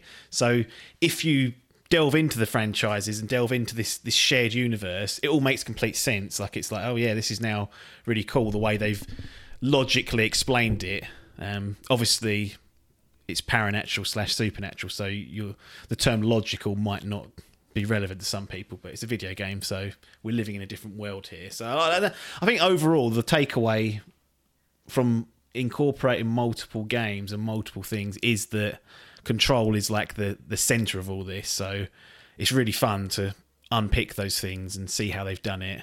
Um, but that does come at a cost because there's a lot of reading in this game, there's a lot of notes, and if you don't be reading that stuff, you inevitably miss stuff, and that's a that's a problem in many ways. Uh, not for me because I don't mind reading stuff, but I remember Adkins really liking this game, but had no idea what happened in the story because he won't he weren't reading things. I mean, he can't read; it's not his fault, but it's it's um it's one of those things. It's it's kind of its worst. It's almost its worst enemy as well as it's as well as it's kind of one of its peaks for me in that it's so rich in lore and, and world building, yet the vehicle chose to give that to the player is, mm. is through reading, but there aren't really many alternatives. This is the trouble because it's quicker to read yeah. a little document than have someone tell you it. First of all, so it's a time mm. thing, um, and you could voice things like I know Mass Effect did that. That's really the best way to do it. Audio notes, and they do use these elements, but they lean so much on on documents. Like it's a ridiculous amount of, of documents here to read. Some are important, some are not, but it's one of those things. Whenever there's documents or notes in a game, I just shelve them. Mm. I ain't getting read. It's Most I ain't there do. to read a book. I'm there. It sounds like Biff, though, didn't it? With these subtitled films. That's a very Biff-like comment. I'm not here to read a book. Do you know he didn't like? What's that one with um, you know, the robots in it, the old one, Blade Runner. Yeah, he missed the whole point of that film because he didn't read the opening little bit, setting it up. He went, "Well, I'm not here to read a book." There's an optimum amount. Is what I would say. Like, I always it. read the bit at the beginning of Star Wars, and that that's fine. That's I'm the okay. worst. Yeah, but I'm fine with that because they set it's setting up the story. That is a literal book. It's a scroll, a shite. It is a scroll, yeah, but it's not length of a book. Whereas I don't know. That's what the some of these notes in a game, these fucking too quick. Easy... That text, you can lose it.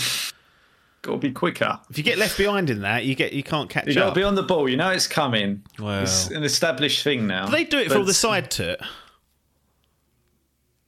Like, I don't. I don't. Mm, I think the Mando might have had it at the start of like the first episode. I think there's one about a planet, isn't there, or named after a planet.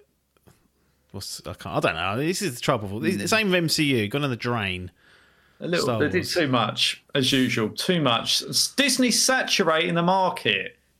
That's what they do. I anyway, control of it all, didn't you? Um. So yeah, I think it's the. I prefer it when they talk and you can just carry on what you're doing. Like mm. you'll go play an audio note and it plays whilst you run into the next bit or whatever. Like that for me is. what's that? You ain't listening to that properly. It's just going through subconscious level. Mm. No, it goes in. It all goes in. Mm. I ain't sitting there reading through twenty five fucking notes on twenty five. It's just about two hundred in this. I ain't doing it. So basically, it's fine. I'd rather have it in note form than not. But you don't. It's not the ideal format for delivery, no, especially if there's a lot of it. Is what I would say. No, it's, it's so much of it as well. I, got the um, platinum in this, and one of them is to pick up a, a stupid amount of documents. I did. Um, and yeah, like I say, it's not that all, kind of fits into the lore though. Like if you're investigating something, mm. you are picking up breadcrumbs. So, and not everyone's recording I mean, how many voice logs do I call? None. No, Write exactly. down. It doesn't make sense. It. These voice notes. These voice notes. What's funny as well about the notes is that because you're walking around the, the, FBC, the Federal Bureau of Control, depending on where you pick the note up, i.e., who would have had access to that note, it will be redacted to a certain level. So if you yeah. like, if you like find it in a low level canteen, you know, by a low level worker that presumably had access to it, a lot of it's redacted. It's got like black lines through it. Mm. And then obviously you find stuff that's in higher security areas and it's less redacted because their their clearance Yeah. is higher. I quite like that little detail of that, but. It's nice But yeah, it's, it's not ideal. I would, uh, it's, but you know, there, there's the alternatives are more voice notes and codexes like Mass Effect, which I think is the Mm. best way to do it. But you know, it's not the end of the world. You sometimes have to meet these games halfway if you're gonna if you want to be interested in the lore, Mm. and because there's so much of it. It's it really is deep. So Mm. get stuck in is what I say. Calm down. Stop rushing through things. So let's pull this back a little bit. No. What what is it about this game that you like? Like what what is it A that has made you go back to it and B made you think that potential plats are on on the cards? Well, the play I knew wasn't particularly difficult. I didn't know what the roadmap was, but I'm sure I'd Sorry, heard. I meant in terms of grading. Oh, um, I knew. So I, I remember really liking the setup and the story and the lore of it. And then I remember also really liking the gameplay, like just the core mechanics, the the weapon or the the service weapon you get that you can change into different types of weapons. So one of the one of the good things is you get one weapon, unlimited ammo, overheats. So that's sort of the restriction on it Yeah. and you can swap it out into different molds of that weapon. So you can basically have a shotgun version of it. You can have a handgun, a sniper rifle, all that sort of stuff, and you unlock that throughout the game. And then you parlay that weapon with these powers that you get.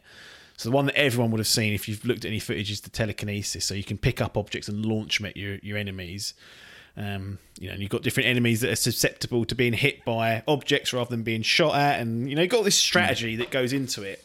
So I thought actually it's got everything it needs. Really, it's got excellent lore and story potentially there, like really unique in that sense. This paranatural setting, this beautifully crafted setup of a world.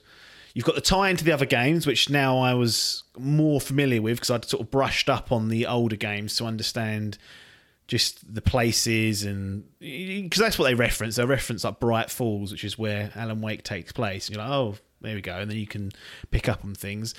And then the 60 FPS enablement on the consoles was a big thing as well because one of the things that was a bit of a slug about the PS4 version that I played, or it might have even been Xbox Series or Xbox One, sorry, was it was, capped at 30 FPS, which was fine ish. But for this game, I thought 60 FPS would really unlock it, like, and just give it a different level and that, that level of slickness that you'll get switching around, da- da- dashing around, and frame things and shooting would just really upgrade it. So that's what I thought going in. And most of those, what I've said there is actually true.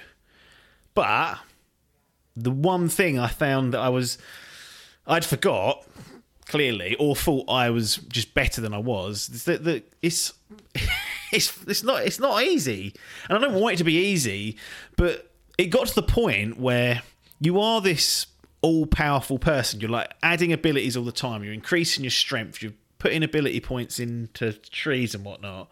And yet, when the going gets tough, i.e., you've got a boss, you have to play like a coward.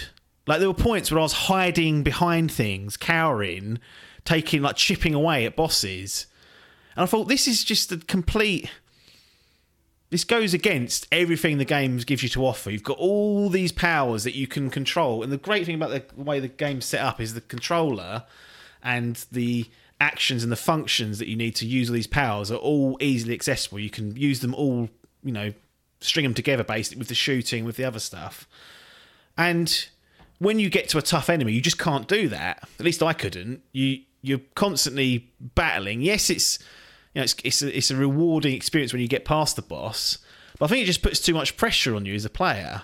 And you, I didn't feel like I was ever really felt like the true badass that my powers suggested I was.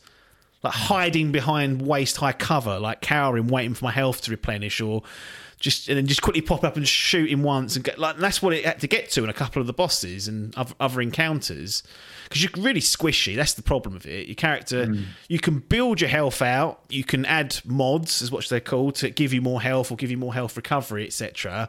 But you take like two, three hits and you're on red and you're one hit away from death, and it's like I don't know whether they thought this through. I, they they felt like they tried to, for for whatever reason, decided that making the game challenging was more important than making you feel like you were really firing on all cylinders. And that's where the main sticking point for me was, is just that it became a little bit frustrating time and time again. My patience is low for nonsense like that.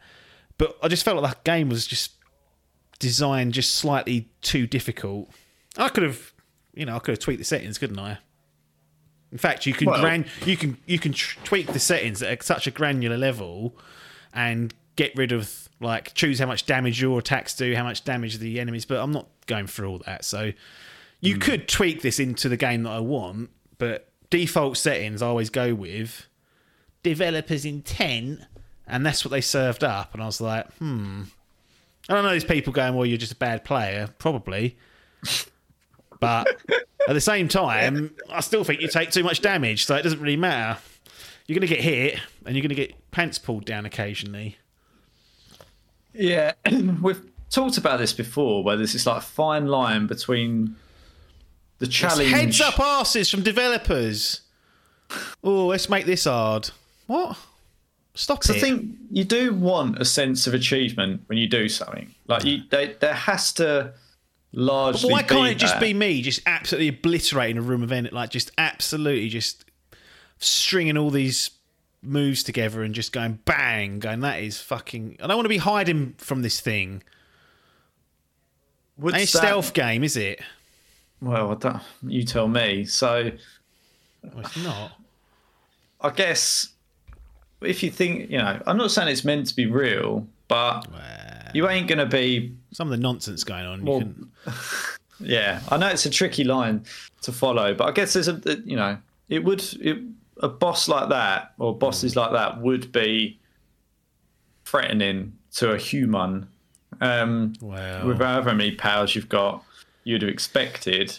Yeah, So- but- but I think broadly, there's just a balance between difficulty and making something challenging at the right times.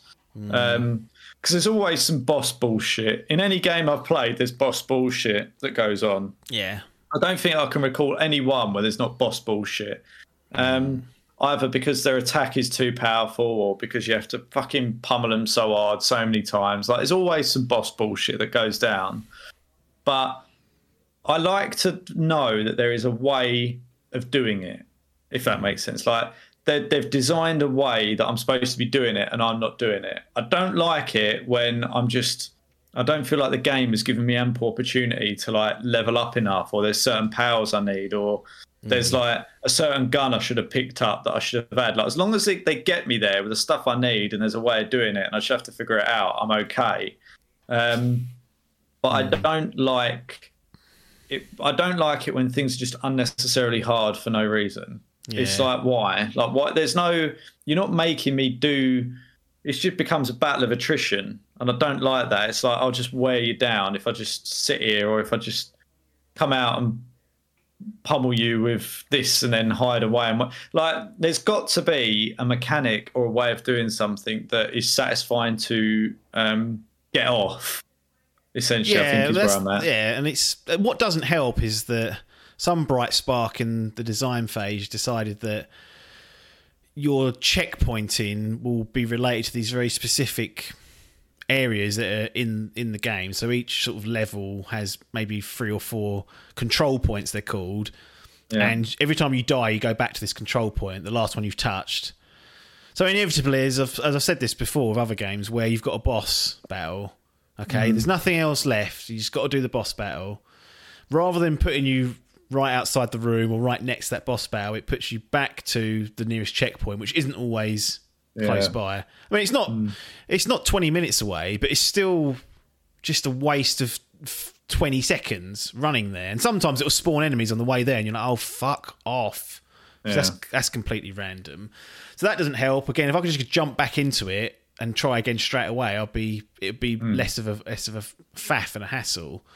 Um, but yeah, I mean, I, I look at something like Final Fantasy 16, which wasn't really challenging, but the bosses would push back, and you, there was a certain way of beating them. You'd work out their weakness in that, but throughout that, you felt empowered because you had all these cool, amazing icon things that you could do, and these these mm. summons and all this good stuff. Whereas this Control has its version of that, has a lot of cool things you can do, but you you you just couldn't. It never felt like I was strategizing to beat the boss. It was more like I'm just staying out of trouble long enough to wear it down. Yeah. And it was probably three of the three of the sort of side bosses that were the, some of the worst.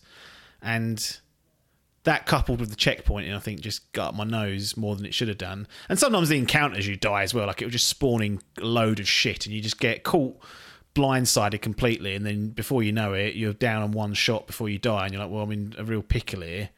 Um, sometimes you claw it back, and it's really that's good, but Yeah. it, it kind of every time you're under pressure, you, you have to sort of shell up a bit rather than just going on the offense and picking up things and chucking bodies at people. There's all this tons of cool stuff you can do, and really for the most part you can, but for whatever reason they decided to try and like block the player at certain levels with with boss encounters that um that just get a bit messy as well. Like it all feels a little bit random and a little bit messy. And sometimes the boss will be fucking impossible. The next time they fucking stand there like a Burke, and you're like, well, I've just got three easy hits here. So it's hmm. all a bit. It's it, get, it does just get a bit messy at times, and it's not a it's not a complete failure. But I just I just felt like they they tweaked the game with a different philosophy hmm. of enjoyment, experience, and empowerment rather than challenge at specific points, I would have personally enjoyed that experience more because it does give you so many tools to unleash and, and to, to, to play on. You want to talk to any of those fun tools?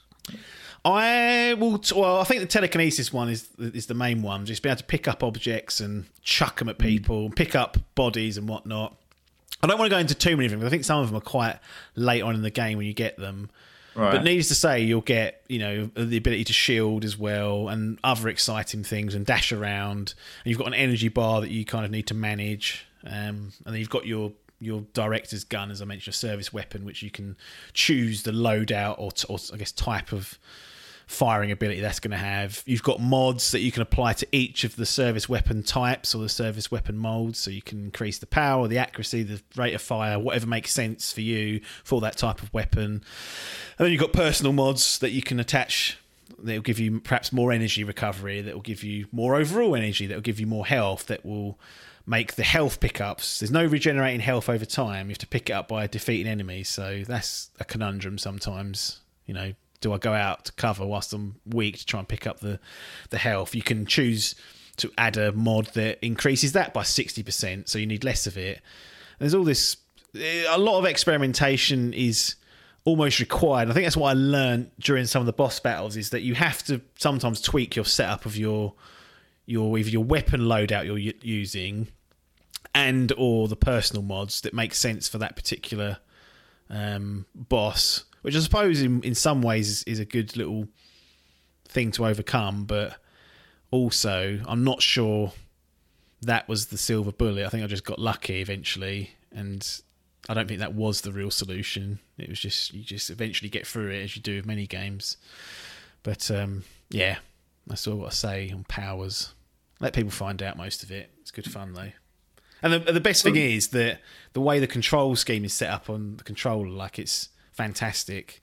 You can access everything just from, you know, you have to, you don't have to open up a fucking radial wheel and slow things down. I was literally things. just about to say that. It Nope. fucking winds me up when it's like, hold on, let me just in the middle of battle just try and figure out which one of these. Even if it like stops the game, essentially, it's still just such a poor way of doing it. It really annoys me those Yeah. wheels. The only, the only thing you have to do if you want to change your service weapon to anything, you can choose two presets and switch between those.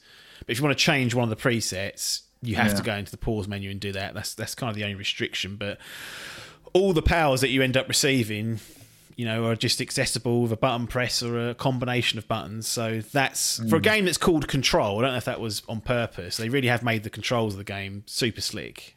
So Yeah.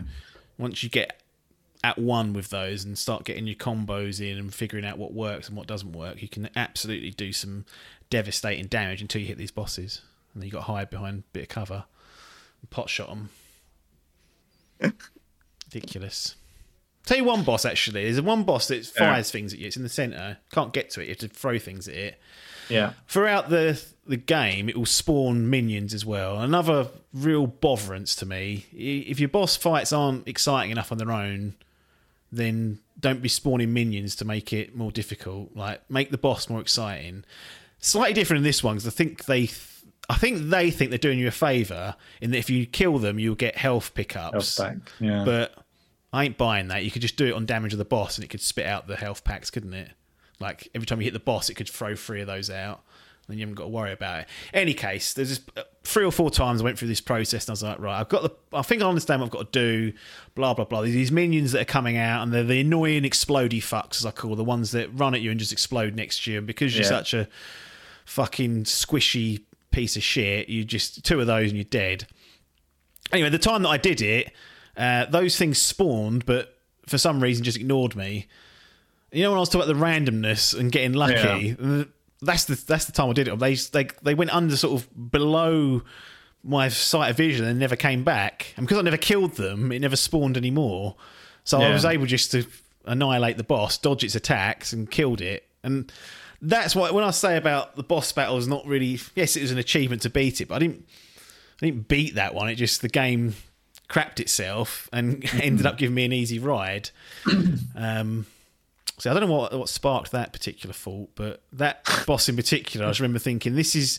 I'm glad I'm past this. I didn't want to play it. I didn't want to keep doing this. But the way in which I got there didn't feel satisfying because I didn't get Yeah. that I've beaten it because I, I noticed those fucks were trapped underneath me, and I was like, "Well, I ain't going to kill them because they're they're going to come back and give me give me headache." So the game's own randomness tucked itself up there, and I ended up walking through that one. it's interesting how it is random like that because like in terms of giving people strats or if you looked at a how to beat sort of thing like i'm not saying everyone would have a different experience but there's no kind of like oh these will spawn next or oh it will do this next uh, necessarily it's kind of a bit bit of a strange way of doing it and for you trying to play that you go oh next time they spawn i'll know they're coming and i'll chuck this at them or i'll do that Yeah, um, and if for whatever reason that doesn't happen or it, hap- or it happens differently, it kind of throws you, and you're like, well, which one of these scenarios is it going to be next time? Like, it's an unusual way of doing a boss fight. Normally, things happen very sequentially. yeah. Um, Well, I think they So, do. yeah. It's just that for some reason the AI on these minions got trapped somewhere they shouldn't have done, and therefore took them out of the equation. So one element Yeah. of the fight was gone. I was like, okay, yeah, that can, that can happen, I guess. But that, that's my point. If you start introducing minions and you haven't got their AI sound, Yeah. you're always going to have that risk. They get they fucking blow it for you. But in general, I'm uh, totally against Toot coming along for the ride in boss battles. It's really a pet peeve of mine, along with fast travel not being explained, which, to Control's credit, they explain it. It's brilliant. Nothing special. They just mention it. Literally, it's a throwaway conversation you can have as an optional, and your character talks about, oh, I can teleport between these control points. You know what's going on? There was like, uh, you shouldn't be able to do that, and they recognise that there's something special about your your character at that point. But most people won't even notice that. But the fact they had it in there because I was using it and I was like, hmm, hmm, this isn't ideal, is it? We're just teleporting around the map magically, but it's recognised in the world. So I was like, okay, perfect. I'm using this little network they've built, and uh, we're travelling around. So that's what I mean. You're to Ronnie. Well, they've got some people there catering to him. They've got others trying to annoy him.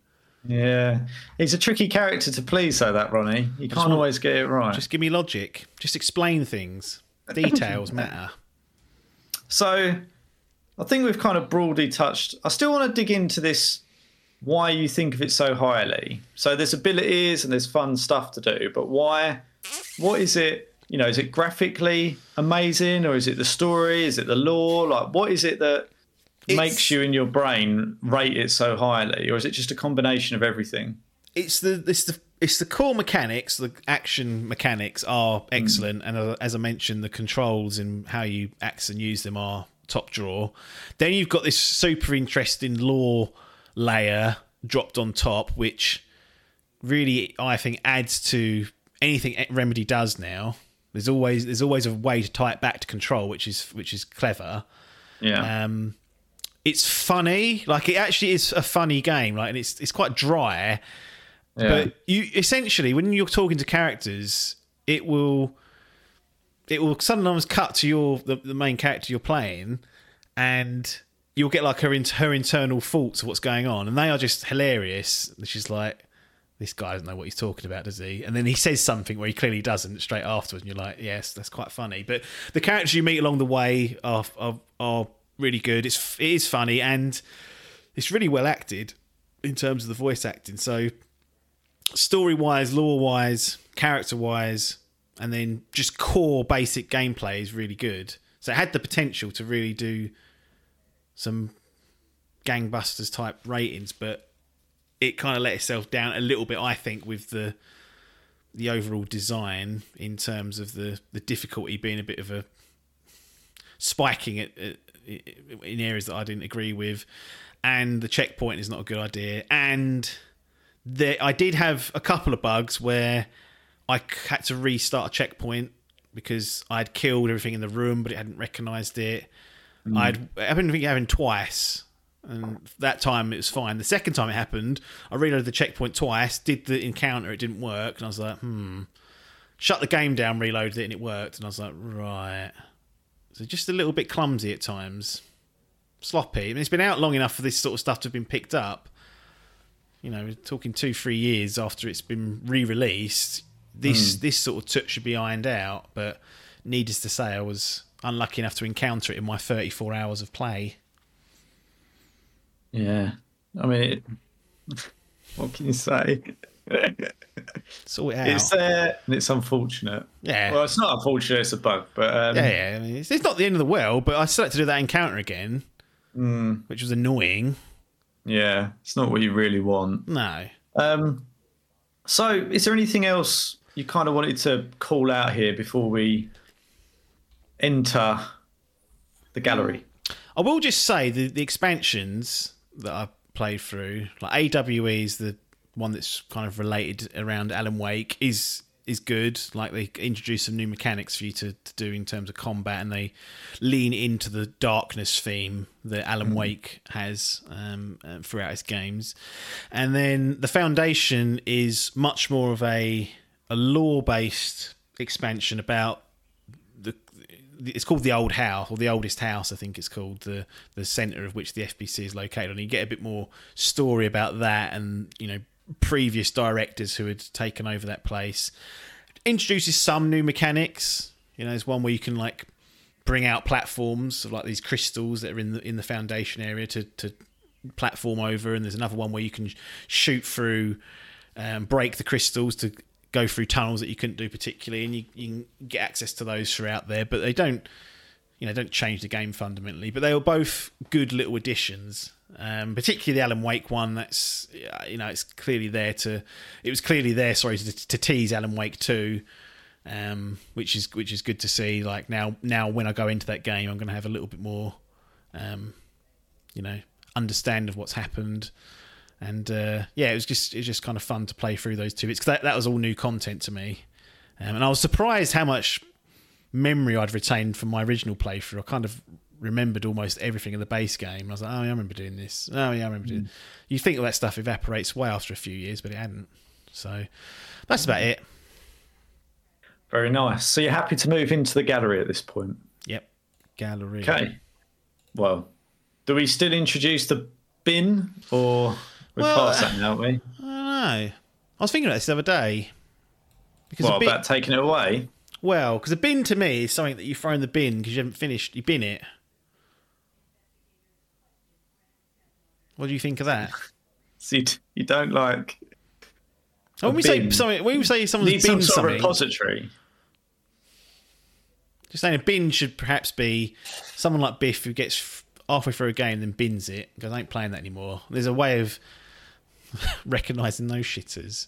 I don't know. I haven't thought of anything else, so you know, Right. this ain't going. still there, this then. ain't. This is going to get rated. So This is not a concern. not a yeah. so I think this this is a case of where it where it gets uh, put in your gallery as opposed to in the bin. So I'll let you introduce that. yeah. So Control Ultimate Edition on the Did we have it logged what you previously graded, or did it not get a grading? Uh, yeah, I think I, I'm pretty sure I did. I can probably find it here if I can remember what fucking year it was. That's the that's the main difficulty trying to find. Search across tabs. Cross tab. Can you do that? Yeah. When you do Control F and find, Oh you yeah, can do within across sheets. all workbook, Workbook. within sheets. Yeah. Ah. There it is in my in my my replays projects. There it is. There, yeah. Oh, anyway, I gave it a silver last time. Right. Okay. Interesting. That just sets in the sets the benchmark. Hmm. I'd say for what this might get. So, does Control get the same or better or worse? You'd be surprised if it managed to get worse, but remains to be seen.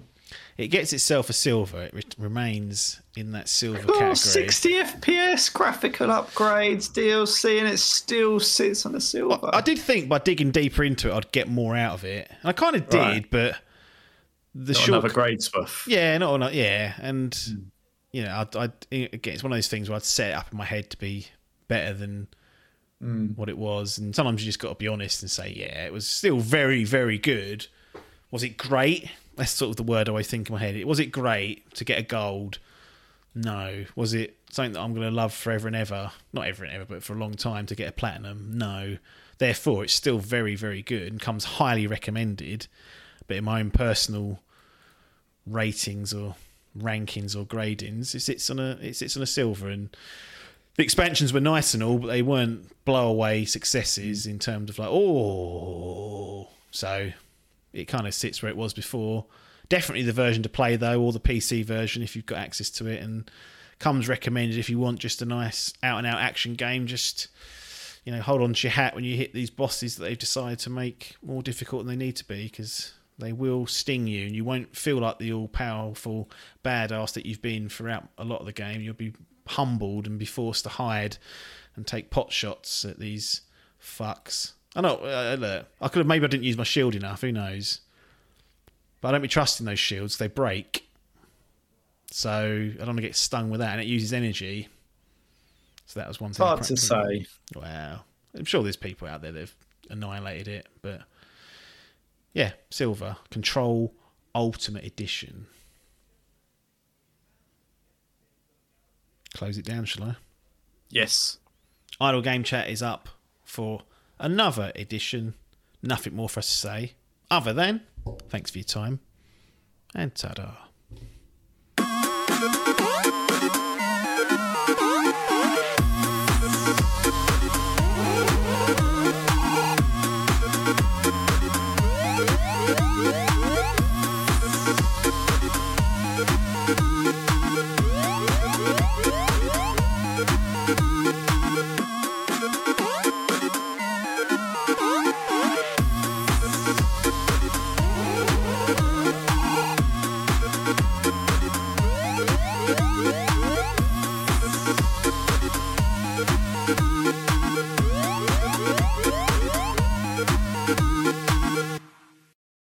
This was a Dimp Digital production.